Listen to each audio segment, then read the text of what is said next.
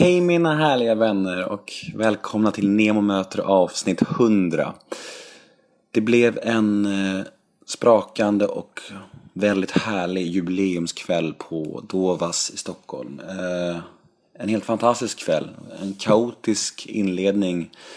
Men det blev väldigt, väldigt bra till slut. Eh, lite återbud och lite, lite stress och lite panik men fantastiska Leif André hoppade in istället för Filip Hammar. Och förutom Leif så gjorde Sigge Eklund en fantastisk intervju och Julia Frey stod för musiken och Nisse Hallberg var konferencier. Så det blev en magisk kväll och det ska ni få ta del av nu. Så jag hoppas ni kommer känna av den härliga stämningen även hemifrån. Liksom. Det, jag hoppas den går ut till, eh, ja, ut till er. Liksom. Eh, denna podd kommer även släppas om några dagar på Youtube. Då kommer ni kunna se allt. I, det var ett produktionsbolag där som dokumenterade alltihop. Så ni kommer kunna se det på Youtube om några dagar. Så håll ögonen öppna för det. Så ja, det, det blir fett. Eh, jag heter Nemo Idén på Twitter och Instagram. Hashtaggen är NEMOMÖTER. Vill ni se lite bilder från kvällen så gå in på hashtaggen NEMOMÖTER100. Det är en del, del fina bilder från kvällen. Har ni några frågor till mig eller undringar så eh, skicka dem till nemohedensgmail.com Podden presenteras som vanligt i samarbete med Radio Play. Eh, men nu är det dags för er att få ta del av min jubileumspodd och ja, mycket nöje. Nu kör vi! Live från Dovas.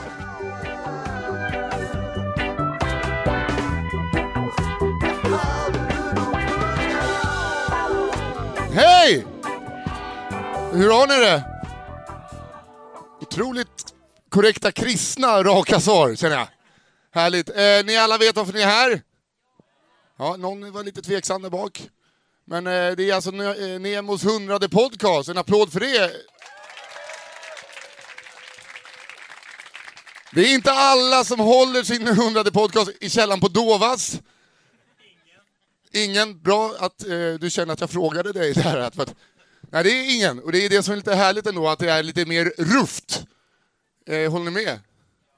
Ja, nu var jag till kristet ja. Ni är så otroligt nyktra, känns det eh, Jag kommer eh, vara någon form av eh, konferencier eh, ikväll. Gå upp. Vad är det, eh, eh Nemo hörde av sig. Jag heter Nisse Hallberg, för eh, de som inte vet.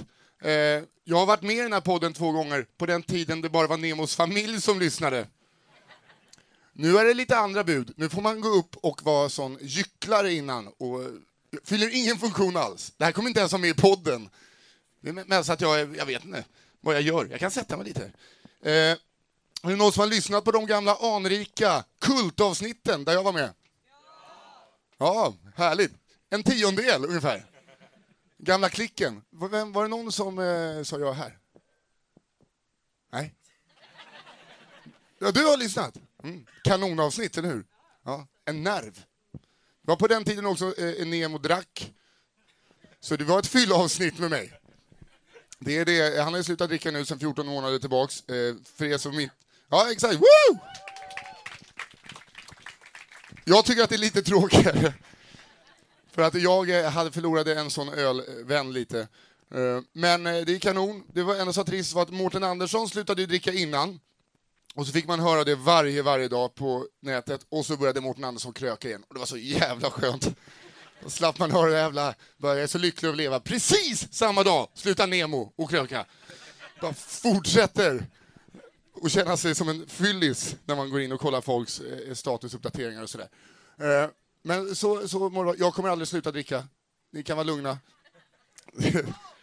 Ja, bra. Ett fyllo bakom publiken. Shabawi! Eh, jag har också lite tråkiga nyheter inför kvällen. Det kanske har nått några av er. Det är en gäst som har fått ställa in. Nej, jo, ja, det är trist. Den, han har fått en akut bitestickelseinflammation och ligger på SÖS. Eh, för er tjejer kanske, åh, det var inte så mycket att klaga För oss som har haft det, aj, aj, aj, aj, aj. Jag har haft eh, min eh, ena testikel blev stor som en pomerans. Det är en svår citrusliknelse. Hade kunnat säga Satsumas eller någonting så hade man fått en bild, med pomeransen är lite kralligare. Så tyvärr har eh, eh, Filip Hammar fått ställa in eh, och han... Ja, det är ändå kul att han hade tre fans, resten är här för oss andra. Ja, men det är jätte, jättetråkigt, men vi har fått en ersättare för honom, eh, Filip Hammar, om 15 år, som Sigge Eklund sa, Leif André. Så att... Eh, det, det, det är helt fantastiskt, eh, eh, faktiskt. Måste jag bara kolla, hur många här inne är släkt med Nemo Hedén? Och ni är så himla artiga och sträcker upp handen också. Ni är, det var ändå ganska många, fyra stycken. Det var inte alls många. Ja, här bak, okej, okay, förlåt, fem stycken. Väldigt viktigt att det var. Vad, vad har ni för, måste jag kolla familjen längst fram här. Vad är det för, är du syster? Lilla syster, cool. Eh, är du? Stora syster. Ni är inte speciellt lika. Vadå själv? Jag ber om ursäkt. Eh, det sitter en tjej i läderbyxor här framme, jättearg. Men eh, tycker du att de är lika? Folk brukar säga att du ser ut som en Nemo med långt hår. Okej. Okay. Nej. Det är kul att det är någon som sitter och kollar på ditt bakhuvud nu som säger nej. Nej då. Ser ingen likhet. Men du är stora syster alltså? Ja, ja men grymt. Eh, vad är farsan? Bra. Eh, där är en applåd till Nemos farsa. Vi sitter bredvid varandra på bayern matcher de är så otroligt känslosamma, Nemo och hans pappa, eh, när det kommer till Hammarby. Ledsna, och de klär sig också som, som att de skulle ha en liten, bara lite, lite fel, ett kryddmått från dansen. De har väldigt mycket Hammarby-grejer på sig. Och vi andra försöker liksom se coola ut med sån här Stone Island, men de har på sig, de har käper med flaggor och det är såna klapphattar. Ni älskar verkligen att gå på Bajen. Så är det. Ja, också en otrolig respekt för Nemo Han ser lite eh, läskig ut sådär. Eh, för eh, er som inte vet så sponsras vi av nikotinfritt snus, vilket är great om man gillar nikotinfritt snus. det får inte, jag, får, jag får ingen snus, det är därför jag var lite så avig mot snuset känner jag. Men hörni, eh, hur känns det här? Ska vi, det börjar bli lite varmt, vi kanske ska dra igång det här. Jag, eh, jag, jag har ingen aning varför jag är här ändå. Det är mest för att Nemo, det känns som att Nemo gör en gammal, gammal gubbe en tjänst. Jag får betalt i två öl. Hej! Fyllot igen där bak. Bra gas! Riktigt bra. Starkt. Klass 3. Men jag tycker vi gör så här, vi kan börja med familjen här. Du kan inte sitta och kolla internet nu lilla syra. Vem, vilka är det som sitter här? En dejt som inte har kommit. Fy fan. Det är alltså Nemos lilla systers dejt som inte har kommit. Han har, ligger nämligen på SÖS. Han har fått en bit i inflammation. Pung stor som en pomerans. Ja, men eh, vi, vi håller tummarna att han kommer. Va? Vad heter han? Blogg-Emil. Sånt jävla oknivigt namn. Jag växte upp på Zinken, då var det liksom, det var Yx-Hasse. Blogg-Emil. Nej, fy fan. Vilken. Honom kan jag bara liksom bryta ner snabbt sen om man är dum. Blogg, Blogg-Emil. Han ska få höra sen om man, eh, om man var kom blogg. Vilket jävla rövnamn. Men hörni, jag tycker att vi gör så här, om syrrorna börjar, eh, applådera lite, för att det är ändå eran eh, storebror och lillebror som kommer komma in här och göra sin första livepodd. Eh, innan vi gör det, om ni tar bilder, eh, eh så, så hashtagga Nemo möter 100, så får vi ett jävla gött collage. Eh, och så kan ni säga, fan vad kul han var i början. Vilk, han borde få fyra öl nästa gig. Nemo möter 100, hashtag. Eller, så nu börjar syrrorna, börja applådera. Sprid den bakåt. Du där, du där, jubla lite, jubla lite du, där, där ja. Bakåt! Välkommen upp på scen, Nemo Hedén! Det är fullkomligt osar kändis. Det är helt otroligt. Hej allihopa! Åh, vad kul, många är här. Välkomna till eh, min hundrade podcast. Shit vad proppat det är här, vad kul. Välkomna allihopa. Eh, tack Nisse Hallberg för att du inledde kvällen så fett. Eh, ja, jag tycker vi drar igång det här. Kvällens första gäst vill jag presentera. En, eh, en av Sveriges största poddare och författare och en härlig, underbar mediaman kan man säga. Välkommen in på scen, Sigge Eklund!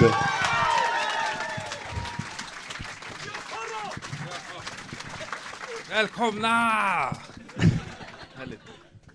Tjena Sigge. Är, är du skakad nu när 50% av gästerna har ställt in? Ja, ah, shit, det var, det var en hysterisk eftermiddag. Uh, ja. För två och en halv timme sen så skrev Filip att uh, han inte pallar komma liksom.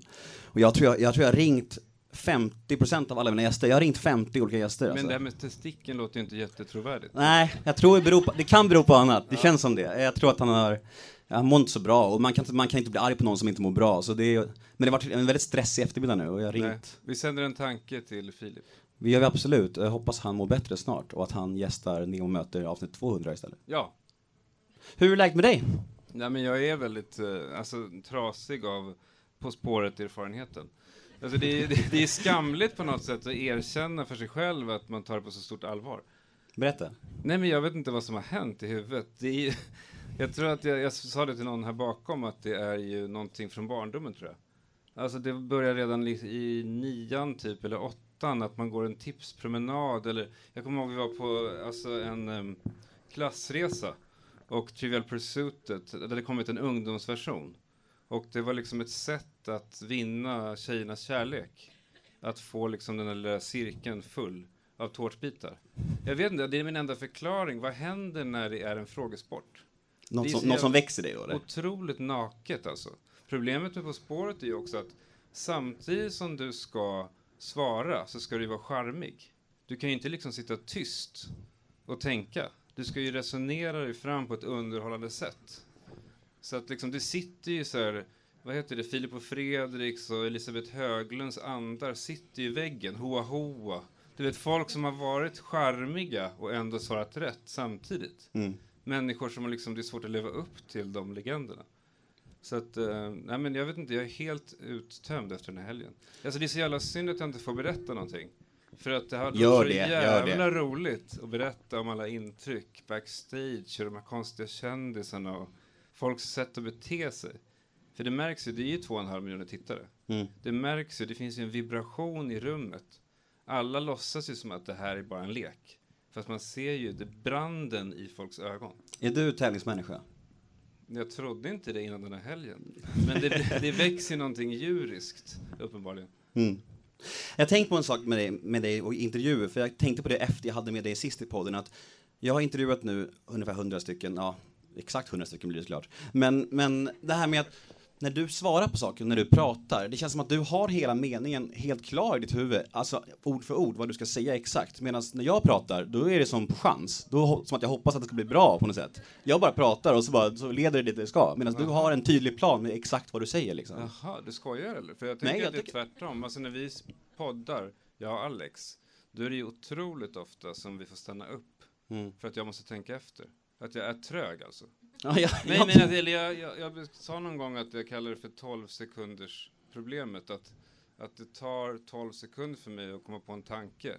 Och därför så blir man skribent, därför att i samtal så är 12 minuter otroligt lång tid. Mm. Alltså om du står och pratar med någon och blir tyst i 12 sekunder så är det ju märkligt. det är ganska... Men när man sitter och skriver, då, då är det ju 12 sekunder, då kan man stanna upp och så kan man ägna det åt att omformulera meningen. Mm. Och så blir man skribent. Så att säga. De där 12 sekunderna har ju, har ju skapat då en, ett, en yrkesroll.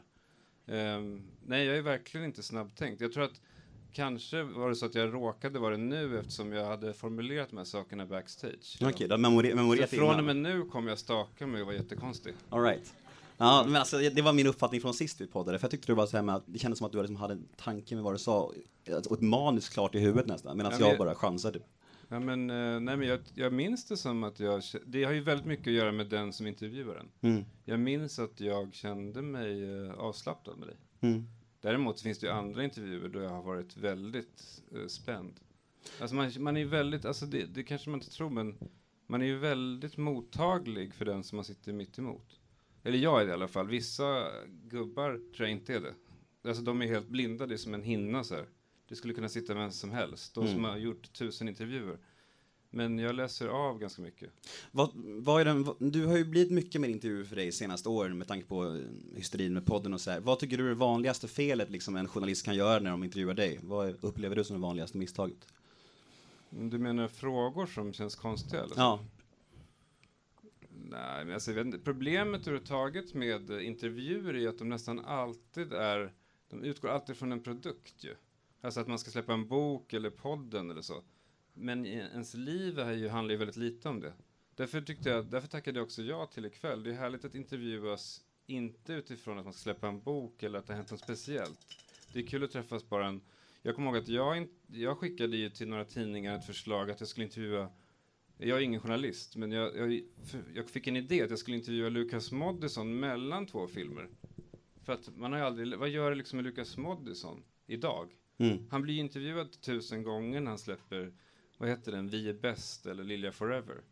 Men man vill ju veta så här, när han går runt en vanlig onsdag i oktober mellan två filmer. Mm. Alltså är det tråkigt att vara Lukas Moodysson då? Eller håller han på att fundera på nästa film? Men det var ingen som nappade på det. Alltså alla tidningarna säger nej. Men det, det, är liksom, det tror jag är mycket mer intressant. För jag hörde någonstans att du var med i Daniel Redgerts podd som heter Tankar med och, Ja, och eh, de gjorde ett avsnitt men hans, det stektes, hela Ja, avsnittet. Ja, Och då undrar jag man ju varför stektes det? Jag blev skitnyfiken. det undrar jag också. Nej men jag hörde också det. Jag vet inte. Alltså, jag vet inte vad han förväntar sig. Jag, eh, jag har svårt tror jag att förställa mig. Jag tror att jag var bara mig själv. Alltså ganska tråkig menar jag. jag Men att I podden menar jag så är vi 40% mer intressanta än vad vi egentligen är. Mm. Han kanske var van vid poddens kvalitet. Mm. För då har man ju tänkt ut ett antal samtalsämnen och så. Alltså privat är inte jag som i podden menar jag. Jag kanske var, han kanske blev besviken. Han Men fick kanske- du inte höra något, någon anledning? Eller? Nej, nej men jag tror det var, jag vet om det var Amanda jag snackade med det om och hon sa väl att han hade förväntat sig lite mer så här skvaller och grejer och försökte få ur det lite så här grodor och så här men du var väl, väl inte så skvallrig tänker jag. Nej, nej men jag, jag ja. Men jag, men jag eh, käkade lunch med Kristoffer Triumf häromdagen. Äh, ni vet, som det blir. Som man gör, byter poddtips, du vet så här, snacka lite Ja, om. ja. Ge tips här, som det blir. Och då sa han faktiskt om, han sa om dig, han sa att eh, han tyckte också intervju med dig var lite knepig. Och jag upplevde inte min intervju med dig som knepig alls. Så jag blev chockad av att liksom Redger tyckte det och Triumf tyckte det. Tyckte det. Jag tyckte jag var en ganska lätt intervju med dig. ja men jag, det där är intressant därför att jag har också känt mig skamsen efter många intervjuer. Att jag har känt att jag gjort intervjuaren besviken. Alltså, jag, jag, alltså, jag har problem med det där. Mm. Alltså jag tror att vissa människor är otroligt skickliga på att de har en intervjupersona. Um, medan jag, jag har inte, alltså nu låter det som att jag koketterar, som att jag försöker framställa det som någonting positivt, men jag har ingen sån riktigt. Det kan jag göra med att jag liksom, det är ju ganska nytt för mig fortfarande. Men är inte det fint att du inte har någon slags scenfigur som du ställer på? Att det, det betyder att Daniel du... Redker tycker inte det. Nej, det är väl kanske hans problem å andra sidan. Nej men jag menar det, det, är ju, det är ju ganska, jag, jag höll ju på i ganska många år och gjorde olika saker. Det var egentligen först när jag var 39 eller något sånt som jag blev, som någonting funkade, alltså podden. Mm. Så att jag tror att till exempel Alex har mycket mer övning än jag. Han har ju varit intervjuad i 10 år. Han kanske inte heller var världens roligaste intervjuobjekt 19, eller 2007. Förstår du vad jag menar? Det är nytt för mig fortfarande. Men upplevde du det som att inte något i ditt liv funkade innan podden slog igenom? Nej, men jag kan uppleva att podden är någon slags bra kombination av alla de här sakerna jag försökt göra. Jag tycker att romanerna, det har jag alltid tyckt att, jag har liksom aldrig haft någon releasefest för någon bok. Jag har aldrig eh, bläddrat i en bok efter den har släppts. Jag har Nej. alltid känt att det funnits någonting smutsigt med böckerna och jag tror att det är att de inte har varit, de har inte riktigt varit jag. De har varit för humorlösa. Mm. Alltså det finns ju inget svårare än att få in humor i litteratur. Mm. Men det har liksom inte riktigt varit hela jag. Eh, samma sak med liksom när jag försökt göra, eh, när jag bloggade eller när jag försökt, eh, vad heter det, alla grejer jag har gjort sen, sen jag, när jag försökt skriva filmmanus eller pjäser. Alla de, alla de här delarna av mig själv har aldrig liksom mötts tills podden. Alltså då kunde jag, podden råkade vara ett format där jag kunde blanda humorn och allvaret. För att jag har aldrig tagit allvaret riktigt på allvar. Alltså det, det hör man ju också i podden hoppas jag att när jag säger en tes eller när jag teoretiserar så är det ju liksom en bubbla som sen till slut brister. Alltså för att det är, det är bara ord. Det är, det, är liksom, det är styrkan tror jag med podden att både jag och Alex har hela tiden distans till det vi säger. Och jag är nog så med ord. Alltså jag har, kanske lite för att jag växte upp med en talskrivare och sådär. Jag växte upp med skribenter, att jag tar inte riktigt ord på allvar. Och det, var det, det är det som jag tror varit problemet för mig med böckerna, att då har jag tagit orden på allvar. Och det har känts, tror jag, för läsaren att det blir liksom pretentiöst på något sätt. Mm. I podden kan vi hela tiden, jag kan berätta, jag, jag kan säga till Alex, jag har hittat meningen med livet. Jag gick längs Djurgårdskanalen igår och meningen med livet är, är, det är det här och sen precis när det blir liksom olidligt pretentiöst då kan han börja skratta och då börjar jag skratta och så spricker bubblan och så kan man andas igen. Det är en väldigt bra, liksom, ett bra format för mig och Alex. Som pers våra personligheter. Det känns ju som att du, offentliga människor har hört ganska länge, men att du på riktigt blev det någon gång när podden slog igenom, alltså verkligen kändis, kändis. Upp, det här med, jag, jag är så intresserad av det här med det här som busschaufförer gör, man nickar till varandra fast man inte känner varandra. Ja. Fast, fast i kändisvärlden. Ja. Eh, är det så här om du träffar någon författare på gatan, du vet, som du inte känner, men ni är författare båda två, eller, eller en poddare, vad vet jag. Är det så här, mm, tjena, Det, jag har gjort det en gång. Det var ju... Alltså, det Berätta, var ju, vem? Nej men det var verkligen inte genomtänkt. Det var ju, eh, alltså jag kom in på Akademibokhandeln. Och så hörde jag någon som skrek då. Det var Ernst Brunner, en författare. Som skrek så här, var är chefen? Ta hit honom nu! Okej, då, då, då fick de hämta chefen för att han menade att hans bok inte var, stod i skyltfönstret. Och eh, då kände jag att alltså, jag ömmade för honom. Alltså, det var ju någonting så naket med det där. Att han, han har sk- skrivit boken i tre år. Och så ser han att den inte står i... Så då nickade jag så här. Alltså som att visa att jag, jag lider med dig. jag Min vet kollega. Så, ja. Jo, för att det, det var henne grejen när jag käkade lunch med Kristoffer Triumf. Äh, ni vet. Triumf. Jag Lund, vi tog lunch med Triumf. Då var det så här, satt vi åt i alla fall och så såg han Martin Stenmark på andra sidan gatan. Vi såg båda Martin Stenmark och Ja. eh, Kristoffer Triumf ställde sig upp och bara Martin, Martin! Och Martin bara vände sig mot oss och bara går mot oss. Ah, tjena grabbar. Så här. Går mot oss. Och Triumf ställer sig upp så här bara. Ah, Martin. Och då går Martin förbi oss och hälsar på dem bakom oss. Aha, starkt. Starkt! Ja, Väldigt starkt. Plågsamt. ja. Det, finns inget, det fanns inget som kunde rädda det efter liksom. Har han intervjuat Martin Stenmark? Jag vet inte. Det, det vore ju väldigt konstigt om man inte har gjort det kan jag tycka. Ja. Ja. jag vet inte varför jag berättade det där. Det var mest för att vara lite skön tror Men jag. det- du, han, du och Triumf äter lunch med, ibland med andra ord? Det är som det blir, du vet. Poddare. Mm. Han hörde faktiskt av sig till mig. Han skrev, han skrev till mig, eller han sa så här, kan du ringa mig? Så vill han ringa mig och hylla mig för min Christer Henriksson-intervju faktiskt. Det var ju Ja, fint. kul. Det var väldigt, fint. Mm. Eh, jo, vi går vidare. Jag tänker på att ni har en ny föreställning till våren. Ja. Kul, nu marknadsför vi, nu kör vi, nu är det bara att puffa på den. Jag har biljetter till premiären. Mm. Vad är skillnaden på den och tidigare grejer ni har gjort? Liksom? Nej, men ja, det, var, det var ju en pers verkligen, vår sista föreställning, Meningen med livet. Alltså vi, vi, gjorde nog, alltså vi gjorde misstaget att försöka göra en show. Vi tänkte att folk vill se sina 395 kronor på scenen. Alltså de vill se en föreställning och så försökte vi göra någonting som vi inte han, kunde hantera. Vi är ju verkligen inga liksom showmen så. Sen så gjorde vi en turné för att göra vår 200 podcast. Och då förstod vi att, jag tror det som har gjort podden populär är att man inte riktigt vet vad samtalet ska gå. Yeah. Meningen med livet så var ju, det var ju väldigt tydligt, ikväll ska vi försöka reda ut vad meningen med livet är.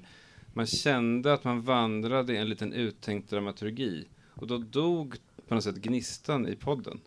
Det som är, det som, om det finns någonting där så är ju det att man inte vet var man är på väg.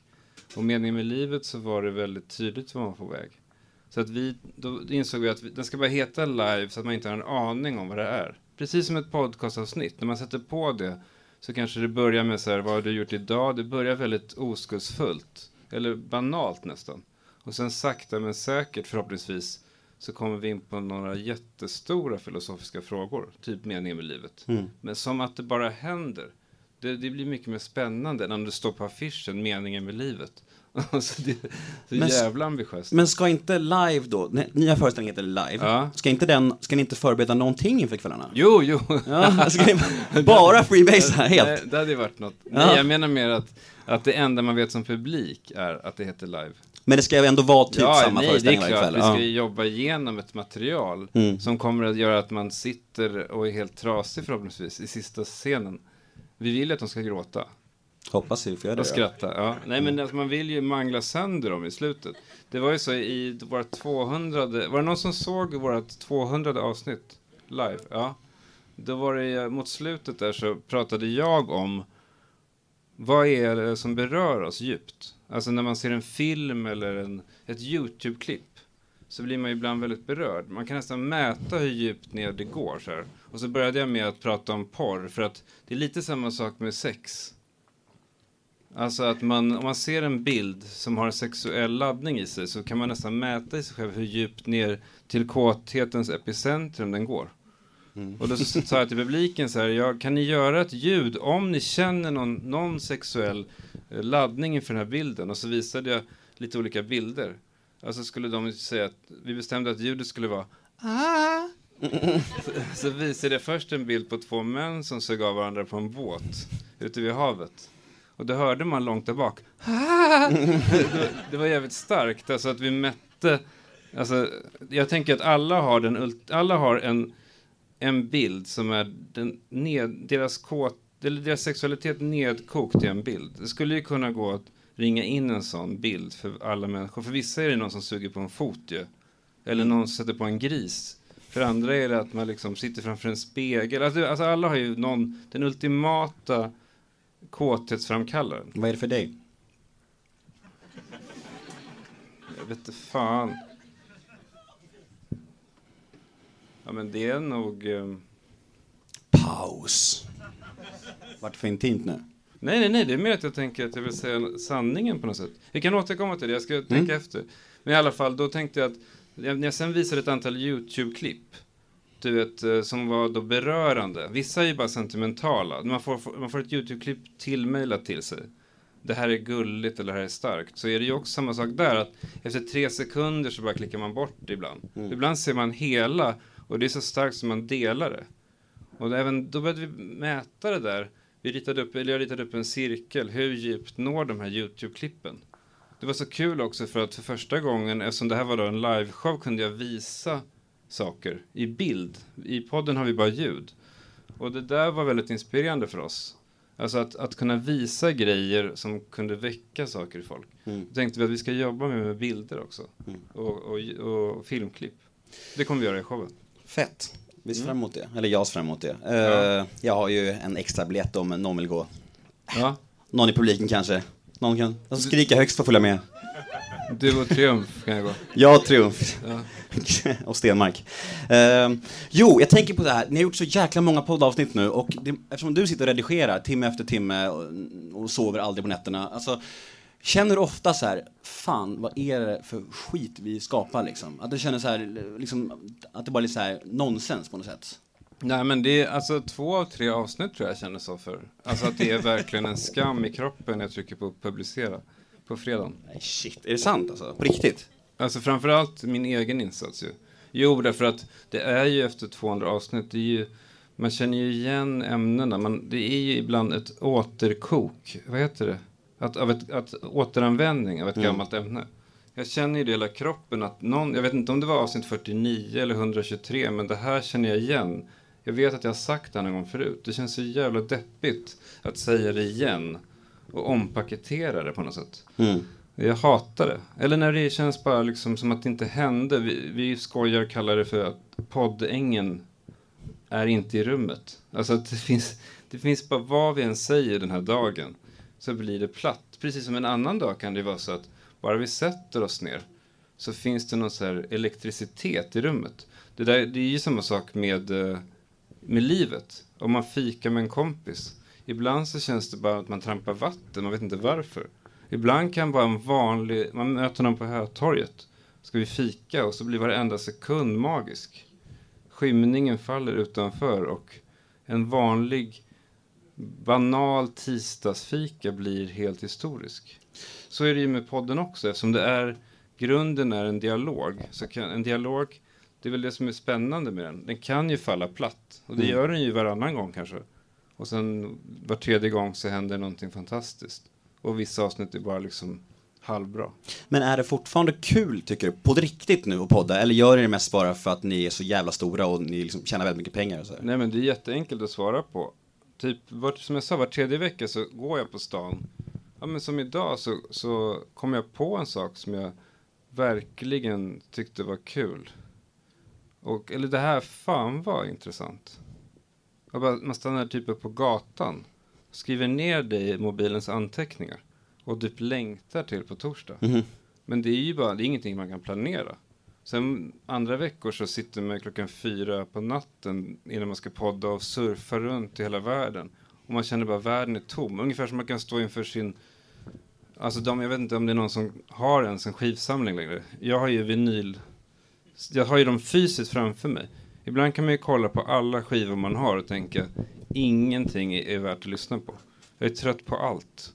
Alltså fan vad tom, tomt det är med musik. Så kan det kännas vissa dagar. På samma sätt kan det kännas ibland när man går ut på alla sajter i världen och ingenting är intressant att prata om. Så, likadant kan det vara åt andra hållet vissa dagar. När hela världen känns laddad med fyrverkerier av samtalsämnen. Jag fick en ny följare på Instagram igår. Grattis. Tack. Eh, gissa vem det var? Kristoffer Triumf. Nej, din fru. Jaha, kul. Mm. Ja, men jag har pratat gott om dig. Är det så? Ja. Är, jag undrar vad det är du har som gör att folk tackar ja. Eller, nej, jag, jag, jag menar, Härligt nej, jag att menar höra. inte så. Jag menar, jag undrar, du har ju någonting som gör att folk reagerar moderligt på dig. Mm. Ju. Vi pratade om det lite sist. Alltså att, att ehm, ja. Det kanske är den här fullständiga transparensen, som, den här sårbarheten som folk blir ja, men säkert. Ja. För jag tror att det, jag tror att det är därför folk, folk känner sig trygga med mig när jag intervjuar. Att de, för att jag liksom är så himla naken med mig själv. Då känner sig folk så att de vill bjuda på sig själva också på något sätt.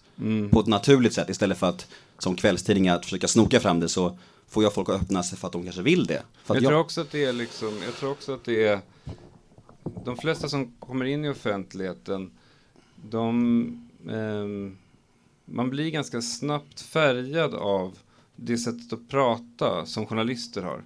Det är alltid spännande med någon som kommer utifrån. Det tror jag var liksom, om vi talar om Kristoffer Triumf, anledningen till att hans podd blev populär var ju, han fick ju också kritik för det, för att han inte gjorde research och så. Men jag tror kändisarna gillade det där, att de fick åka till Vällingby. Det var någon som kom från ett annat håll. Frågorna var lite konstiga och annorlunda. Ja, Jag säger, inte jag säger inte att dina frågor är konstiga, men liksom, Nej men man vill ju sticka ut, alltså det är man måste göra på något sätt i alla fall. Jag, jag, jag försöker inte sticka ut, jag vill bara vara så mycket oskolad och mig själv som jag kan liksom. Mm. Och inte försöka vara tillgjord liksom. grattis. Tack. Ja. Du fick en fireball av mig här bakom förut. Raj, raj, ra. ja. Finns, finns det någon stark sprit Nemo? ja, L- Lös det. verkligen. Det blir så mycket vätska i magen annars med eh, öl Sitter, nu sitter du så här oskyldigt och dricker vatten nu, men vi vet nog. Jag vet nog. Men jag har inget, jag skäms inte för det. Nej, vad fint. Två fireball till och med va? Kan man inte få en hit nu? Hallå där bak! Nej, men jag Se- skojar. Det är, inget, det, blir inte, det är inte viktigt. Men det hade ju varit gott. Ja, ja. Äsch. Men lyssnar du, lyssnar du på poddar själv någonting? Alls? ja, alltså jag är besatt av Brett Easton Ellis. Har ni, är det någon som har hört hans podcast? Han är ju knäpp därför att han börjar i sin podcast med en 15 minuter lång monolog. Alltså de bara pratar jättesnabbt och sen vänder han sig till gästen. Och vad tycker du om det jag har sagt? Det är ett konstigt sätt att jobba på. För gästerna är ju helt förvirrade för att han har ju sagt så mycket konstiga saker. Men han är ett geni tycker jag. Har du aldrig haft några andra planer på att starta någon ny sorts podd? Alltså en ny genre, nytt ämne liksom helt? Nej men jag har väldigt stor respekt för att det är inte jag och det är inte Alex. Det är det som händer mellan oss, det tror jag verkligen. Mm. Alltså, det är ju liksom... Alex är duktig och jag kämpar på men jag tror att det, det var någonting som vi hade tur alltså. Det var ju bara, det råkade bara hända. Det hände, alltså det är samma som med Filip och Fredrik ju. Du har väl träffat båda en och en Mm. säkert. Alltså det är inte världens roligaste människor en och en. Men när man har dem ihop så blir de jättespännande. Nej, jag vet inte, Filip dyker aldrig upp så jag har ingen aning. Nej men det är liksom, det är, det är bara, det, det jag tror att jag utan Alex blir för monoton. Alex utan mig blir lite för lättsam kanske. Kom det, händer- kommer Oj, fireball vad hörru. Tack. Tusen tack. Två fireball till Sigge! Bra jobbat. Nej, men, ehm, jag har väldigt stor respekt för det som händer när vi pratar med varandra. Alltså, jag är ju faktiskt fascinerad av hur han menar och vad han tänker. Det är, han är ju konstig liksom, och han tycker så om mig. Han tycker uppriktigt att jag är knäpp i huvudet. Mm. Och det märks ju också, det gör ju innehåll. Det är, liksom, det är ju ett mysterium för mig, hur man kan vara som han är och han tycker det om mig. Därför, liksom, därför så funkar det. Alltså podden har varit som sämst när vi har varit som bäst. Alltså om man tänker att vår relation har gått i vågor, hur mycket vi tycker om varandra. Mm. Så tror jag podden har varit som sämst när vi har varit som närmast. För då känner man sig lite utanför som lyssnare. Alltså ja, det finns ju vissa poddar där, där de som pratar är jättenära och har jättekul tillsammans. då blir jag avundsjuk som lyssnare. Jag känner att det inte finns någon ingång för mig. Eller hur? Mm. Det, där, om det finns en glipa, om de pratar och försöker förstå varandra, då kan jag agera medlare som lyssnare. Jag förstår X. Varför förstår inte Y X? Och sen tio sekunder senare så är det tvärtom. Då är jag medlare åt den andra. Eller håller du med mig? Mm, jag håller med. Men, all, men fireball-paus. Sover du fortfarande så här typ tre timmar per natt? Nej men det har jag alltid gjort eh, i några dagar i veckan. Men å andra sidan sover jag ibland väldigt, alltså 14 timmar per natt. Du sover igen allting ibland? Ja. Ja. Jag har ett segment i min podcast som heter ett ord om. Ja. Mm. Eh, jag brukar ha samma fem namn varje vecka, men eftersom det är special ikväll så har jag fem nya namn idag. Jajamän. Så kan det bli. ja, applåd för det. Det tog tid ska jag komma på. Eh, så vi kör det med dig. ja. Ett ord om. Eh, Jag ska svara med ett ord då. ja, jag säger kändisar så ska du säga första ordet som kommer i ditt huvud. Ja. Donald Trump. Fascinerande. Samir Badran. Jaha, ung. Filip Hammar. Konstnärssjäl. Nisse Hallberg. Begåvad. Julia Frey. Begåvad. Nemo Hedén. Nej, inte begåvad i alla fall. Alltså någon slags eh, själsfrände tycker jag. Åh, fint! Eh, vad får vi inte missa framöver? Hur ser framtiden ut? Vad, förutom showen som du ska göra. Vad, Nej, vad alltså, om det är någon egenskap som jag är glad för att jag har så är det att jag faktiskt aldrig tittar framåt. Det, det stör ju min fru mycket som vill prata, vad ska vi göra i jul eller nästa sommar? Du menar min Instagram-följare, Jag får panik Ja. alltså. Jag, jag vill inte titta framåt helst. mm. du vill... Inte alls? Måste jag? Är du nostalgiker? Ja, hellre bakåt än fram, men helst inte det heller. Okej. Kan vi inte bara vara här i soffan? Självklart. Mysigt. Jättemysigt. Hör du, drick upp din andra fireball nu. Eller din fjärde blir det. Nej men det är ingen brådska. Nej. Är du sugen? Nej. det har varit jävligt lägligt med ett återfall på 100 på 100-podden tänker jag. Börjar rycka lite i superåldern. Nej, men jag vet inte, jag, börjar, jag tror jag börjar bli klar. Jag, jag, jag vet inte, jag... Har ni några frågor till Sigge? I publiken?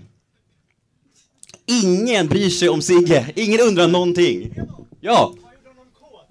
Vad gjorde dig kåt? Försök inte smita nu från frågan här. Uppmärksamt, bra. Nej men jag tror att det är, jag är nog, eh, jag har någon slags eh, hemlig dröm om speglar alltså. alltså det, jag skulle vilja ha mer speglar i mitt liv. Mm. Så den där blicken också, lite pillemarisk. Gillar, har du det? Speglar, mitt liv? Ja. Inte, inte, Jobbar med inte tillräckligt. Jobbar tillräckligt. du med speglar? Med kvinnor och speglar? Ja. Eh, nej, jag borde kanske börja. ja. Men utveckla. Fina vad- slutord. Ja, verkligen. Nej, men Eh, vad fan finns det utveckla? Det säger väl sig självt vad jag menar. Att eh, mer speglar. I Mer speglar. I livet. vi avslutar denna lilla pratstund med Sigge med de tipsen, de råden, visdomsorden, Ja. mer speglar. Tack till Sigge Eklund. Tusen tack.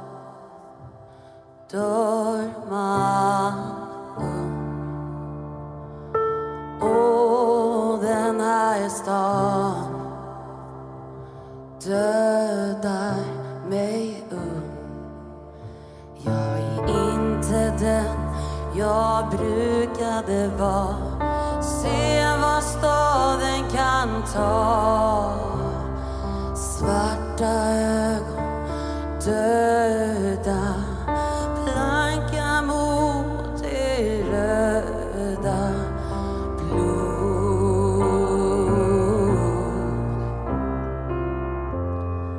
Vi är skuggor, vi är skuggor. Skuggor i gränden.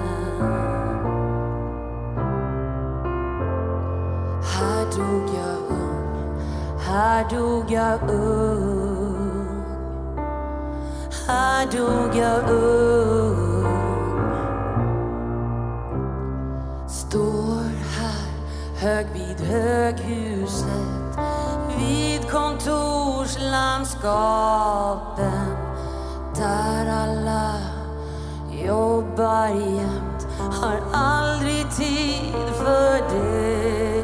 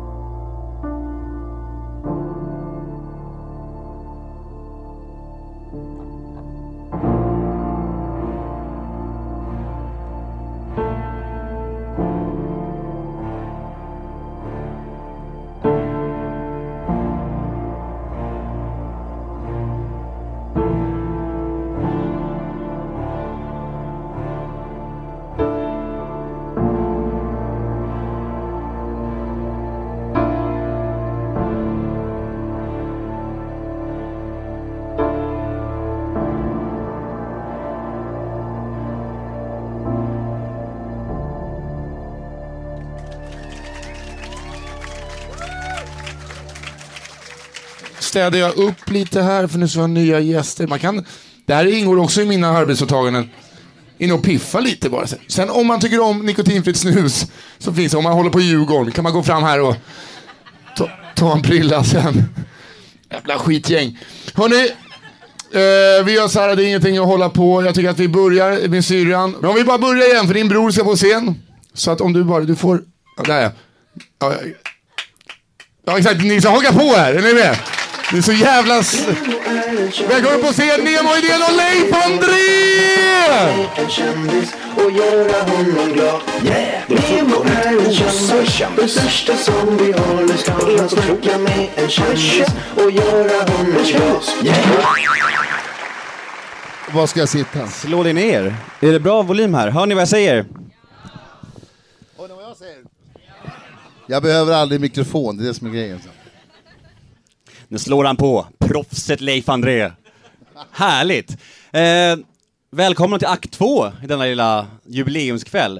Och välkommen Leif André. Fantastiskt. Applåd för Leif André! Tack, tack så mycket. Jag hörde att eh, det var en annan gäst här, men så... Det är ju sådär ibland, ibland är man alltid andrahandsvalet alltså. Det var alltid så när man gick i skolan också, så här, man stötte på en tjej så nej jag är ihop med Tommy, okej okej. Men så var det alltid Ulla fanns alltid, Landmarie eller så. Men eh, Filip kunde inte komma, han har lite besvärligt så att eh, de fick kalla in Leif Zlatan André istället. Tack! Vad fan, de ser det, vi måste stå. Ja, vad fan, vi kan stå Ni ser lite. inte Vi oss står, det vi blir måste lite så här. upp. Vi, får, vi sätter oss efter ett tag. Alltså, ni borde fixa en scen så man kunde längre upp. Ja. Ska vi stå? Si ja, okej. Sitta första Ja, ja, halvan, ja, stå ja, andra. ja. Eh, Först och främst Fan tycker vad jag... varmt det var inne. Ta av dig kavajen snart. Ja, jag får ta av mig kavajen snart. Jag tycker det är helt otroligt att någon ställer upp och kommer med så kort varsel som Leif gör. Det är fan fantastiskt alltså. Det är, han var nummer 85 på listan. jag skojar. Nej jag skojar, jag tycker det är fantastiskt på riktigt alltså. Det är otroligt och jag är väldigt tacksam för det. Jag tycker vi kör igång intervjun. Hur fan, hur är läget Leif André? Alltså det var så att när Nemo ringde var klockan tio över fem. Och jag sitter nu med en pjäs, eh, monolog, jag har premiär om en och en halv vecka. Det är katastrof, det är panikångest. Jag har inte lärt mig texten, vi har kommit efter i processen. Det är en lång historia, jag kanske ska dra den sen. Och då ringer Nemo, jag sa faktiskt nej först. Men sen är det så här med mig att jag är en sån här människa som Nej, jag ska inte blanda i politik nu, men, men jag är en sån här solidarisk människa. Då, så, då känner jag mig så jävla dum. Så sa jag till min fru, så här, men du vet han Nemo, du vet den här podcasten. Han sa, ja men vad fan, du kan ju inte ställa upp halsen. Jo men, han, ja, men vad fan, det är klart du ska åka. Okej, så du ringde ner och så kom jag. Så, här, så att, för jag är alltid en sån här människa som alltid tyckt att det var roligt att säga ja. Visst är det roligt att säga ja? Alltså om vi, om vi prövar följande, vi prövar följande så här. Man, man har några kompisar så säger man så här, fan ska vi festa? Nej. Vad låter roligast? Ska vi festa? Ja. Ska vi knulla? Ja. ja det låter roligare. Nej.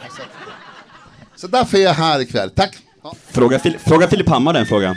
ja jag, ska, jag ska ringa. Ja, titta nu kommer det grejer här. Vet du. här är Här har vi barstolar, nu blir det ordning här. Oj, nej men nu kör, tycker jag vi tar lite allvar. Ja. Så! Längre bort. Mm, tillrättavisa på sin egen podd, härligt. Jävla Leif. Jo, jag tycker det är så fascinerande med dig, för när jag ringer dig så, så pratar du om att du har så mycket ångest, att det är så svårt och inför folk och så här. Men när du väl kommer upp här så slår ju det här superproffset på. Då är du, vem fan kan tycka att du har ångest då? Du är ju så jävla liksom... Vad är den här ångesten nu då, liksom? Nu? Nej, men ångesten nu är, är väl som jag sa, att jag ligger efter ett, ett arbete. Jag har suttit i två dygn här nu och arbetat med en text som eh, imorgon ska vi ta beslut om vi ska skjuta på premiären. Men sen är det så att jag har alltid haft en scenskräck. Alltid alltså. Det har ibland när man står på teatern och tittar ut och det är fullsatt publik och så här, tänker man så här, vad fan har de inget hem? Vad fan gör de här? Så att det där är alltid så. Men när man, när man väl kommer upp alltså, finns det ingen återvändo. Och det var ju ungefär som att komma in här nu och så får man se alla er fantastiska människor som, som applåderar. Då, ja, men herregud. alltså tänk er själva det här att jag, står på, jag är skådespelare. Eh, Det visste ni va? Ja. Och det, jag står på scen och varje kväll får jag applåder. Jag får applåder varje kväll. Ja, ibland sådär. Men tänk er själva. Det, är inte alla, det finns människor som lever hela livet som aldrig får en applåd. Det finns människor som jobbar på arbeten där de aldrig får ett uppmärksammande, aldrig får, fan vad bra. Som aldrig får en applåd. Alltså. Jag får applåder varje kväll. Så jag brukar säga det till alla mina kollegor, var lite glad, kåt och tacksam för det. Alltså. Var det alltså. Men, men som sagt, för att återkomma nu, knyta säcken. Alltså det är så här att tyvärr, jag, alltså jag kan prata så mycket så att snart är jag inne på Amerikas indianer, så, utrotningen där. Men, eh, nej, men, nej, men det, är, alltså det, att, det vet ni själva, att- hur många här tycker om att hålla tal på bröllop och begravning och sådana saker? Det, Du. ja, faktiskt ja. Vet ni vad Leif sa innan vi gick upp på scen? Då sa han så här. Ja, Nemo, du sköter snacket. Ja. Nja. Ja, nu får Nemo sköta snacket, nu får han fråga. Men som sagt var, det där med scenskräck, det, det, det, det tar en lång tid att utveckla. Men nu längre har jag inte någon scenskräck. Men, men, för jag tänker mer så här att jag kan inte göra mer än vad jag gör när jag går upp på en scen. Nu pratar vi inte om här, men jag här också. Så här, men, alltså, om folk inte gillar vad fan ska jag göra åt det? Take it or leave it. Jag brukar alltid tänka så här, nej men gör det själv då för fan. Kom, du, kom upp här för fan. Så brukar jag tänka. Ja. Men, är, men alltså här skådespelaryrket som du håller på med i 30 år eller vad det är, alltså är, är det lika kul fortfarande? Allt det här, hela den här svängen som du är inne i, geggan? Geggan, schysst ord. Alltså jag har ett fantastiskt arbete, jag älskar mitt arbete. Jag vaknar varje morgon och säger så här, tack Gud, jag är inte så religiös, men tack Gud, tack Leif, så går jag upp. Så att det är fortfarande lika kul, ja. Det, är- det är ett fantastiskt jobb jag har. Det är en ynnest, jag är så otroligt jävla glad för att jag får hålla på med det här. Och att jag kan tjäna pengar på det och ja, betala hyra och sånt där. Så att jag, det är fortfarande kul, det är skitkul. Det, det, det, är som, det är som att vara liten och gå upp på julaftonsmorgon och se julgranen. Så man, man står där och det är grus i ögonen och ser julklapparna. Va, så. Och så har man morgonstånd då, som man är tio år. Så, så, oh, och så fryser man lite grann. Så. Det är fortfarande lika jävla kul. Alltså. Ja. Varför tror du folk gillar dig så mycket? Det får du fråga dem om. Varför tycker ni om Leif? Nej men sluta nu för fan. Det är ing- nej, men inte det. Nej, men jag har aldrig, alltså jag, åh gud nu kommer vi in på så här svåra frågor. Nej, men jag har aldrig dömt människor. Det är väl minst kanske en av de få storheter jag har. Att jag, jag tänker aldrig så att en, den män, jag pratar aldrig skit om människor. Jag, jag dömer aldrig människor. Jag, jag, jag tar människor för vad de är. Sen om de är elaka, då säger jag åt dem så här, du är elak. Du är dum. Så här, men, men, men ehm, jag har alltid haft lätt för att närma mig människor, ända sedan jag var ung. Sen, jag- ja, sen, ja, jag, jag, jag kan inte svara på frågan, alltså, men, men, det är okej. en svår fråga. Alltså, Ja, det är en svår men, fråga. ja. Så jag jobbar. Sen tycker jag om att garva, jag tycker om att festa, jag tycker om att, liksom, dansa och ha roligt. Liksom. Sist vi spelade in podcast, det var på Stadsteatern för eh, några månader sedan. Minns du någonting från den eh, inspelningen? du pratar med helt fel människa. jag minns allt från hela mitt liv, från det jag ett och ett halvt år. Klockslag, datum, tidpunkt. Det kommer du ihåg när du pratade? Ja, ja jo, jo, jo. Men, men, men jag tänker så här, då snackade du om att du skulle, du, du skulle sätta upp en, en monologföreställning där det bara är du, som heter Leif. Och den är aktuell nu. Berätta om den, det jag tycker det är skitspännande. Ja, precis. Här är den. Är det bara du i föreställningen? Eh, det är en pjäs som är skriven av Lukas Svensson, en av Sveriges största dramatiker. Mycket duktig. Eh, det säger inte er någonting för att det, är inom teatern. Det är, som, eh, det är en pjäs som handlar om mig, för mig, till mig, med mig. Narcissist. Narcissister, så bara tänker om den. Det är inte min idé. Det här är teaterchefen Anna Takkanen och eh, regissören Ola-Anders Tandbergs idé från början. Den kom fram i december förra året. Efter att de hade sett det här Stjärnorna på slottet jag var med. Då jag berättade om min barndom och mitt liv. Och det, mitt liv har varit lite rörigt om man säger som så. Det finns säkert många av er som också haft ett rörigt liv. Det, vi är flera om det här och vara maskrosbarn och sådär. Men eh, jag valde att överleva och inte gå under. Eh, och när jag sitter där och berättar min historia i tv så, så bryter hela svenska folket ihop. Liksom. Eh, ja, när man blir fosterhemsplacerad, pappa var kassaskosprängare och satt på fängelset och polisen kommer och hämtade mig och sådana saker. Och sen hade jag en lycklig period med, med en, en, en pappa som inte var min pappa. Och, och sen så dog han, mötte min mamma en styv, eh, min, våran styvpappa som slog oss sönder och samman. Vi hade klippkort på Södersjukhuset och polisen sa alltid bara fan är han här nu igen alltså. Så att, jag flyttade hemifrån när jag var 16 år och fick klara mig helt själv. Jag hade aldrig fått en, en liten tesked hemifrån. Utan, så att, och de berättar, för mig är det verkligheten, det är min realitet så att säga. Va? Eh, och allting är relativt. Alltså alla har vi här som sitter här och upplever fattigdom på ett sätt. Ja, vi var fattiga också. Så här. Ja, det, vi var så fattiga så att, säger vissa kompisar, vi, var så, vi hade bara råd att åka till Åre en gång per år. Va? Och en Greklands, vi hade inte mer pengar. Och för mig är det så här, jag hade aldrig sett ett par skidor på vykort. Jag var hemma hos en kompis en gång. Jag började simma nämligen. Jag, var, jag, har, jag har alltså varit elitsimmare, bara så ni vet. Jag har vunnit JSM två år i rad. Jag var nära. Applåd för det! Jag höll, på, jag höll på i 15 år. Jag höll på i 15 år och simmade. Jag var nära landslaget 1977. Jag var två tiondelar faktiskt från det. Ehm, då var jag smal, wow. I alla fall. och då en gång så när jag var 13 år, när farsan hade dött då, när allting brakade samman totalt alltså. Då var jag hemma hos en kompis, eh, simmarkompis, hans mamma och pappa bjöd eh, oss på hela simklubben på sån här, en grillfest. Ute i Saltsjödun, eller Saltsjöbo, vad fan det var. Så kom jag hem till min simmarkompis då, Och, och eh, hade de en sån här fyravåningsvilla. Va? Och så hade de swimmingpool. Va? Och så visade han sitt eget rum, Ralf, då, så sa han här är mitt rum. Och det var ju som halva våra lägenhet. Vi bodde alltså sex stycken då i 72 kvadratmeter. Wow, så wow. Men det var inte det värsta. Det värsta var sen då gick vi ner i källaren till gillestugan och där hade han ett pingisbord. Va? Som var lika stor som vår lägenhet, den jävla gillestugan. Och då insåg jag när jag var 13 år att livet är orättvist. Det var en sån här upptäckt för mig. Total upptäckt alltså. Nu har jag svamlat bort mig igen. alltså. Men i alla fall. Ehm, nej men så den här, den här pjäsen då, den, den, den, det, det är inte mitt förslag utan så allting är relativt. En gång när vi hade presskonferens på Puffar mycket, förlåt. En gång, jag pratar så jävla högt. En gång när vi hade presskonferens på en film som jag tror ni alla har sett som heter Tomten är far till alla barnen. Ja! Och vem spelar jag där? Kåtgubben! Kåt-Åke!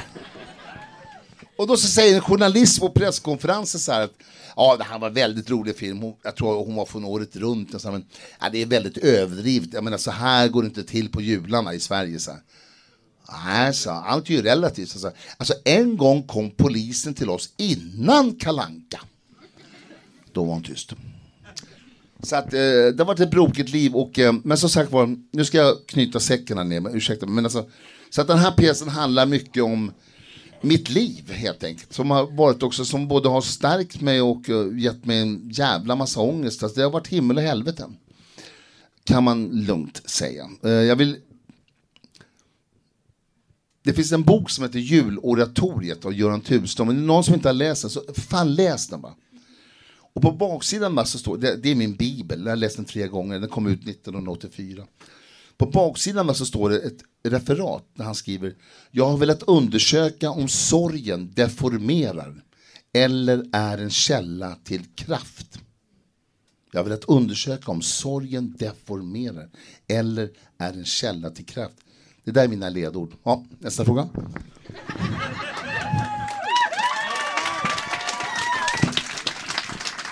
Du sköter snacket Nemo. Nej men jag, jag, Nemo jag, sköter snacket. jag tänker på det här med den här föreställningen då. Är det som terapi, den här föreställningen? Att göra en sån här föreställning om sitt liv och vad du upplevt och, sån här, och liksom, om Leif verkligen? Eller, kan det vara som terapi? Eller Jag, jag gick i väggen 2002, den, den 12 december faktiskt, för, eh, exakt, jag tror det var en tisdag. Eh, totalt i väggen. Jag, hade, ja, jag fattade ingenting. Jag hade jobbat så här 18 timmar per dygn och eh, för att sova så krökade jag. Va? Så det, det, det gick inte ihop till slut. Alltså. Så här, jag var ledig fem dagar på ett år en gång. Och, så, och då fick jag gå till en psykolog. Och jag hade aldrig gått till en psykolog förut. Då var jag alltså då, ja, 2002, jag beräknar efter, 44 år. Och eh, det var det bästa jag gjort.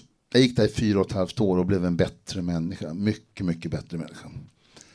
Och eh, vad var frågan? Om föreställningen är som terapi? Ja, och då gick jag terapi. Och eh, där förlöstes så jävla mycket av mig. Och, eh, och sen har jag mått väldigt mycket bättre sen efter det. Sen har jag haft mina dippar igen. Men skitsamma, vi ska inte gå in på det. Det är en jävla lång historia. Men, och, Jag tycker det är intressant. Alltså, för, Nej, men- nej, jo, men alltså nej, men- ja. det här med destruktivitet och så här, tar du hand om dig själv idag tycker du? ja, så jag, ja, jag tar hand om jag försöker. Ja, det är, Det är så jävla, det är inte så jävla Alltid lätt. något. Det är inte så lätt att ta hand om sig själv. Så här, men, jag- men, eh, men då så när vi började med den här pjäsen så sitter jag och pratar. Va? Och Lukas Svensson sitter och skriver. Och det har varit som att sitta i terapisoffan. Ja, jag har pratat oavbrutet. Och ni hör hur mycket jag kan prata nu. Då kan ni fatta med en dramatiker i ett halvår. Som bla bla bla bla bla bla bla bla bla Sen. Sen var jag nere och hälsade på honom i Köpenhamn, för han bor i Köpenhamn, Lukas Svensson. Och så gillar han att festa också, så att ja, det blir mycket. Ja. I alla fall, och, men sen nu när jag ska gestalta här på scenen, då är det svårt. För att sitta och prata om när mamma fick, en, alltså, fick jag åka, åka på Södersjukhuset och när brorsan slog ihjäl Tord med en köttyxa i huvudet, och höll på att slå ihjäl, han överlevde tyvärr. och sådana saker. Så för mig så här, men att gestalta det på scenen och försöka göra någon slags teater av det där. Nu är inte här, alltså det här, det är inte teater, det är renodlad, ja vad kallar det, show, stand-up eller vad fan du kan kalla det. Så här. Men med viss dramatisering, så då har det drabbat mig. Så att jag, jag lever med den här texten dygnet runt. Jag vaknar på nätterna av panikångest och tänker så här, vi lägger ner skiten, jag orkar inte. Så det, var, det är som att komma tillbaks när man ska gestalta det här. Och det, vissa, vissa saker är jättelätt att gestalta. Men vissa svåra saker här är väldigt svårt att gestalta. Det, det, det, det, det, det, det, det sitter fortfarande i, i hjärtat och magen och hjärnan. Så, så, det, ja. så det, det är vad är svårast? svårast. Att leva med det. vadå? Ja, att gestalta. Nej, det svåraste att gestalta det är um, alla mina nära och kära som har dött. Då. Min kära mamma gick och dog för ett och ett halvt år sedan. Jag hade en väldigt speciell mamma. Väldigt speciell. Hon var jävligt rolig att dricka med. Alltså. Och hon var för jävligt att dricka med. Alltså. Det, finns, det finns ingen som jag älskar med. Det finns ingen som jag hatar med. Det finns ingen som jag bråkar med. Jag kan dra, jag kan dra en jävla rolig text från det här. Så en, fanns, en natt så satt vi och festade jag och morsan. Det var hösten 90, oktober. Och vi satt och snackade om det som hade varit. Va? Och hon ville inte erkänna någonting. Eh, vi satt där och pratade och drack. Och, eh, och jag sa så här, mamma varför gjorde du si? Varför gjorde du så? så här, Nej, ni har haft det så jävla bra. Så, här.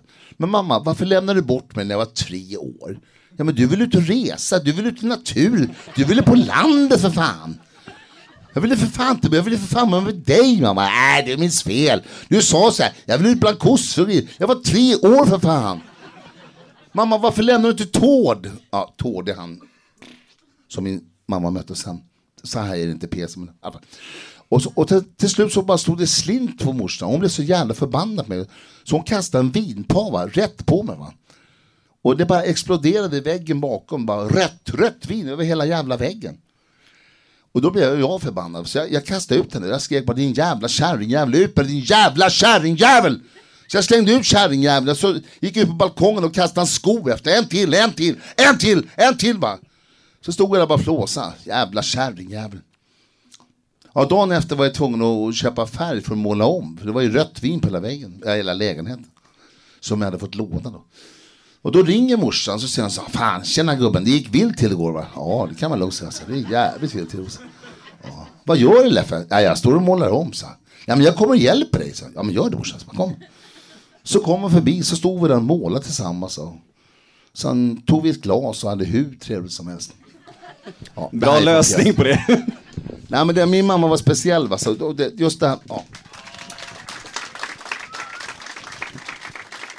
Och det är många sådana minnen. Vet du. Det att vi, morsan kunde aldrig hålla pengarna när farsan dog. Så det, vi, vi käkade gröt. Vi käkade gröt och sen käkade vi gröt och gröt och gröt, gröt, gröt. gröt. Eh, ibland utan socker och sylt. Vi, vi var totalfattiga. För morsan kunde inte hålla pengar. Hon hade änkepension. Så de försvann ju den 15. Pang, smack, bom. Sen var man borta efter fyra dagar. Jag fick stjäla mat i skolan och sen saker på affären. Och bla, för att bro, brorsorna skulle ha mat och sen saker. Och det sista morsan sa när hon dog den 4 januari 2016, då, som 2015. Så sa hon så här, Leffe, vi har i alla fall ätit mycket gröt du. Alltså. Ja, det har vi gjort morsan. Vi har ätit jävla massa gröt. Ja, hon var speciell min mamma och det, det, det tycker jag är det svåraste. Och sen min brorsa var, som var 49 år som söp ihjäl sig. Det finns ett långt stycke av honom var också mycket speciell människa. Min bror Bosse, mycket speciell människa. Så det, det, Lars Molin fick frågan en gång så här. Lars Molin, regissören, han är död så många år, det är kanske inte alla som vet vem han är, men han gjorde potatishandlaren och massa så här. Då sa han, fick han en intervju en gång, så sa han så här, men sa, sa han så här, men hur kan du skriva de här skrönorna? Vad, vad, vad, äh, det gäller att ha en galen släkt, vet du. kan man hitta på vad fan som helst. Och det har jag haft. Ja. Leffe, eh, om, man är, om man är skådis som du och gör monologer och intervjuer och s- du gillar ju att babbla liksom. Det är din grej. Tyvärr. Det, alltså jag, min, fru säger att, min fru säger att jag har Tourettes. När jag skulle vara med i Stjärna på slottet så ringde Expressen, de är här ikväll. Och då sa de så här, "Ja, vad förväntar, vad förväntar du av det här då? Jag hoppas att alla är lite festprissa så det blir lite lajbas på slottet. Vad fan tror du var överskriften? Hoppas att alla är festprissa så det blir lite lajbas på slottet. Jag har aldrig kunnat hålla käften, tyvärr. Nu, min fråga kanske också, eller? Vet du, jag tänker så här, blir man, aldrig, blir man aldrig trött på sin egen röst?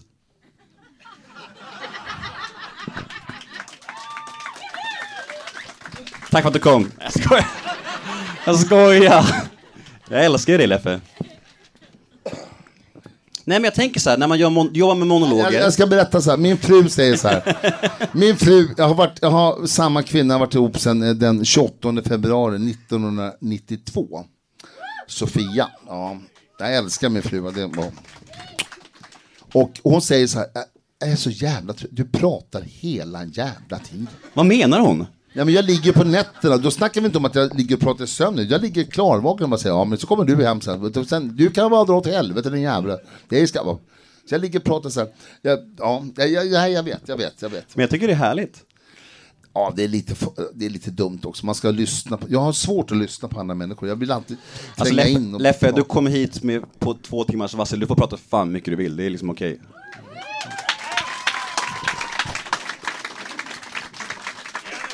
Jag tänkte på saker igår nämligen. För att det, nej, men det, var, nej, men det, var, det var en rolig grej som jag har tänkt på flera år. Så här.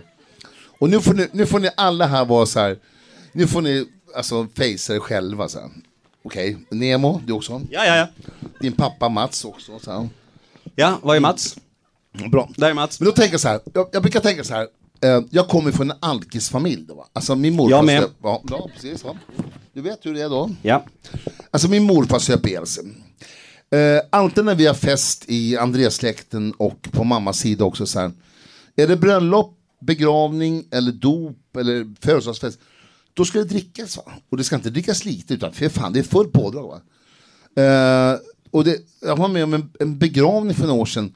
Då står min svägerska va, och häller upp vin va, till alla människor. Va? Vi hade gjort festen själv, eller ja, begravningsfesten, själv- eller begravnings... Ja. Och står och häller upp till bredden. Alltså till bredden, vin va. Vad gör ingen där? Fan häll upp hit va. Ja men du kan ju hänga upp ett träd. Ja, vad fan, man ska ändå dricka upp. Och det är så här, man är född i en sån, sån era så att säga. Att, och då tänkte jag så här, det, när när jag bjuder mina brorsor på landet och de kommer ut och hälsar på, jag grillar fint eller gör en fin eh, moussaka eller selleribiff eller vad fan jag. Så här. Då köper jag vanligt, enkelt, bra vin till dem och så har jag lite bättre vin till mig själv. För de, de dricker så här, de dricker flaskan. Ah, skitgott, jag har en flaska till. Då tänkte jag så här igår och jag tänkte många gånger så här. Tänk om alla vi människor skulle få, när vi föds, va, så får vi en dos. När vi föds så får alla en dos. Det här får du dricka under ditt liv. Mannen blir 76 år, kvinnan 79. Så, så får man en dos. Och sen när den är slut, va, då är den slut. Så har ni tänkt över det så här, hur gamla skulle ni vara när, ni, när dosen, man står vid bolaget och säger så här, och så ska man betala, så pling, så är det en röd prick i pannan. Nej, du får inte köpa den här, va? Ja. Eller man går på krogen och säger, jag vill ha en stor stark, nej tyvärr du får inte mer. Så här, vad fan. Jag tänkte på ofta så här, man ska, kanske skulle, ja. Tydlig anekdot. Ja, en tydlig anekdot. Ja. Ja. Men hörru, vet du, jag tänkte på gästerna här ute, de, de, de du träffade, konferencier, musikern eh, Sigge. Eh, alltså, ha- vet du vem någon av dem är? Känner du till dem? Vet du vem Sigge Eklund är? ja, jag vet om det. Jag har läst om honom. Tycker du om Sigge? Jag tycker om Sigge. Jag älskar alla människor. Är Sigge kvar? Sigge? Sigge? Ja. Nej men jag är sådär, jag, jag har, alltså det, det, det är lite sorgligt här men jag, alltså jag har jag lever i min egen lilla bubbla ibland, så att jag jobbar så jävla mycket så jag har lite noll koll. Va? För jag får inget liksom, grepp på dig, för jag minns förut när du var med i min podd, jag, jag var på dig i flera veckor och månader och du och ställde in och var såhär, åh jag är inne i min bubbla, jag mår inget bra. Och sen nu bara kommer du på en timme och ställer upp när ingen annan gör det. Det, blir, det går liksom inte ihop för mig. Du var helt borta i flera månader förut och nu bara, paff, kommer du över på timme. Är Ja, Liksom, men vi gjorde ju för fan våran podd. Det gjorde vi. Ja, till, till det slut. gjorde vi, ja. Till slut, det gjorde vi. Är slut, ja. Men Nej, du- det är så, det, det finns en, jag lider nämligen av en sak, alltså det, jag har ormfobi. Va? Och så är jag rädd för att flyga, fast jag flyger så jävla mycket så det, det, det måste jag. Men sen har jag någonting som, jag vet inte om det är någon annan som har det också, men jag har, jag har telefonskräck. Jag har svårt att prata i telefon, tack, bra. Du också? Du vet hur det är. Man vill inte svara. Och så skjuter man på det jävla samtalet. Vad fan, Nemo, Nemo. Jag måste... Ja, och Tobbe, och för fan alltså. Och Felicia, och för fan. Och Roshna. Ja, men vad fan. Och min agent är helt förtvivlad. Han bara så här. Så att det, det, det, är en- det, är en- det är en lite så här. Men jag har blivit bättre. Mm, och du är här nu. Ja, jag är här nu. Ja, Mm. precis. Du? Kan inte du berätta för publiken om din relation till mina föräldrar? Mamma Klarin var förälskad i mig. Ja. Är hon Leif, här? Leif, min pappa kanske, vem vet? Va? Lika? Din mamma är vi var lika? förälskad i mig. Vi gick i Sjöngsskolan. Jag tror att din mamma är ett år yngre än mig va? Hon är född 60. Ja, du har två år yngre. Och hon stod utanför och kastade sten med sin kompis utanför mitt fönster. Så här. Och jag var väldigt förälskad i henne också, men du vet, jag, hade, ja, men jag var ju lite blyg. Väldigt snygg som ung har hört. snygg som fan. Fortfarande snygg för fan. Ja, tre plus, tre plus. Snygg. Och din pappa Mats, eh, han och jag började faktiskt på Teater Galeasen som försökskaniner i september 1983. Jag vill minnas att det var den sjunde, var det inte det? Eller åttonde september. Så började jag och pappa Mats där och, ehm, och eh, i Galeasens första trevande början, alltså Teater Galeasen som idag är Sveriges största fria teatergrupp genom tiderna. Eh, som har fostrat Persbrandt, eh, Wolf, Noomi eh, jag och Ingela Olsson och massa andra. Och där började pappa Mats, men pappa Mats hoppade av. Vi kallade alltid pappa Mats för pappa Mats. Ja, Han har så jävla mycket barn, så det blev pappa Mats. vad hände med det? Ska vi ta tillbaka det kanske? Pappa Mats, det är finare. Pappa Mats började istället med att och, eh, koncentrera sig på musiken och det var bra, toppen. Men eh, det var synd för att det hade varit kul. För jag gillade din pappa Mats och jag gillade din mamma Klaren också. Så. Inte så mycket. Passar det nu Leif? Vadå då? Du får inte gilla mamma för mycket. Nej, men alltså, jag, jag, jag är så här, jag, det, är det som är mitt problem, att jag blir förälskad i alla. Du känns som en Jag jävla... Du dig. känns ju som en jävla kvinnokarl. Är du inte det? Nej, nej det har inte varit. Jo! Nej, ja, men jag har aldrig varit rädd. Va? Alltså, jag var smalare för förstår det nu, så här, så här, snyggare. Så här. Men jag hade aldrig så här problem med tjejer, utan jag, utan jag körde med den här gamla grejen så här, när jag gick på krogen. Så sa jag så här, hej, kan vi äta middag du och jag? Så här, Nej, okej. Ska du och jag äta middag? Nej. Kräsen. Nej, för fan. De sa bara nej. Ibland fick man en stryk. Så här, så här. Men var 20 någon funkar. Ska vi äta middag? Okej, bra, tack, bra. Så. Så det är Tomten är far till alla barnen. Karaktären, finns det en liten i dig i real life också? Mm. Kanske, kanske. Det var väl typecastat där kanske. Ja. Är det någon som har någon fråga? Alltså? Ja. Ja. Vad är din relation till Kjell Bergqvist? Kjelle? Kjelle Bergqvist? Det är bra, jag har en bra relation med honom. Vi har jobbat flera gånger tillsammans och eh, han var med även när vi gjorde Kommissarie Speck och så här. Så Det är en tydlig kille. Han är tydlig och klar och rak och vet vad han vill. Så. Om jag har stories? Om Leffe har stories! Kvällens fråga. Ja, har alltid stories. Alltså jag har, jag har såna stories va. Jag har såna Har vi stories tid? va. Så att om, om, om, alltså jag, jag har några foton va. På en viss väldigt känd kille va. Som är min kompis, som heter, han heter Micke. Vi kan kalla honom för Micke så här. Jag har såna, jag har såna kort på honom va, så jag skulle få 250 000 av Expressen Aftonbladet va. Men jag säljer aldrig ut en polare. Nej, sån är jag. Applåd för Leffe. Men jag har stående som Kjelle, jag har några stycken, jag har några bra så här. Ja. Men du har som, Han här sitter en kille som, vad heter du? Emil. Emil, han har en Led Zeppelin t-shirt framför sig Alltså. Led Zeppelin. Och det, jag är gammal trummis, gammal punktrummis. Jag kan knappt spela trummor, men jag, jag, kan spela trummor. Och det finns, en, det finns en öppning på en låt av Led Zeppelin som heter Rock'n'Roll. Och den börjar så här.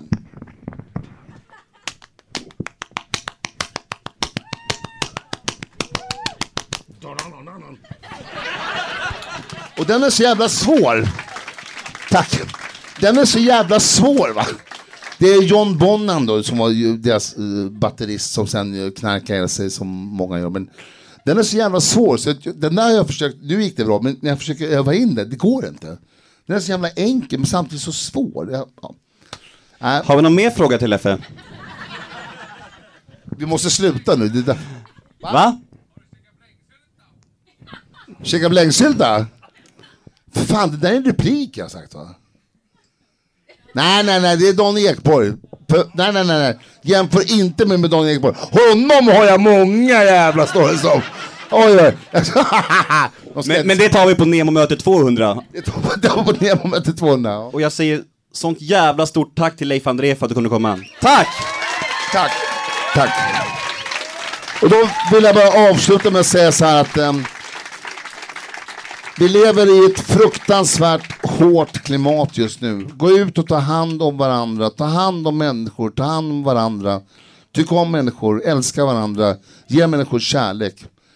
Och, och en öl. Nej, puss nu. Kvällen börjar lida mot sitt slut och jag vill tacka alla som har varit med. Jag vet inte om Sigge försvann. Eh, han drog, men en varm applåd för Sigge Eklund. En varm applåd för min älskade konferencier Nisse Hallberg. Och räddaren i nöden, Leif André! Och till fantastiska begåvade Julia Frey!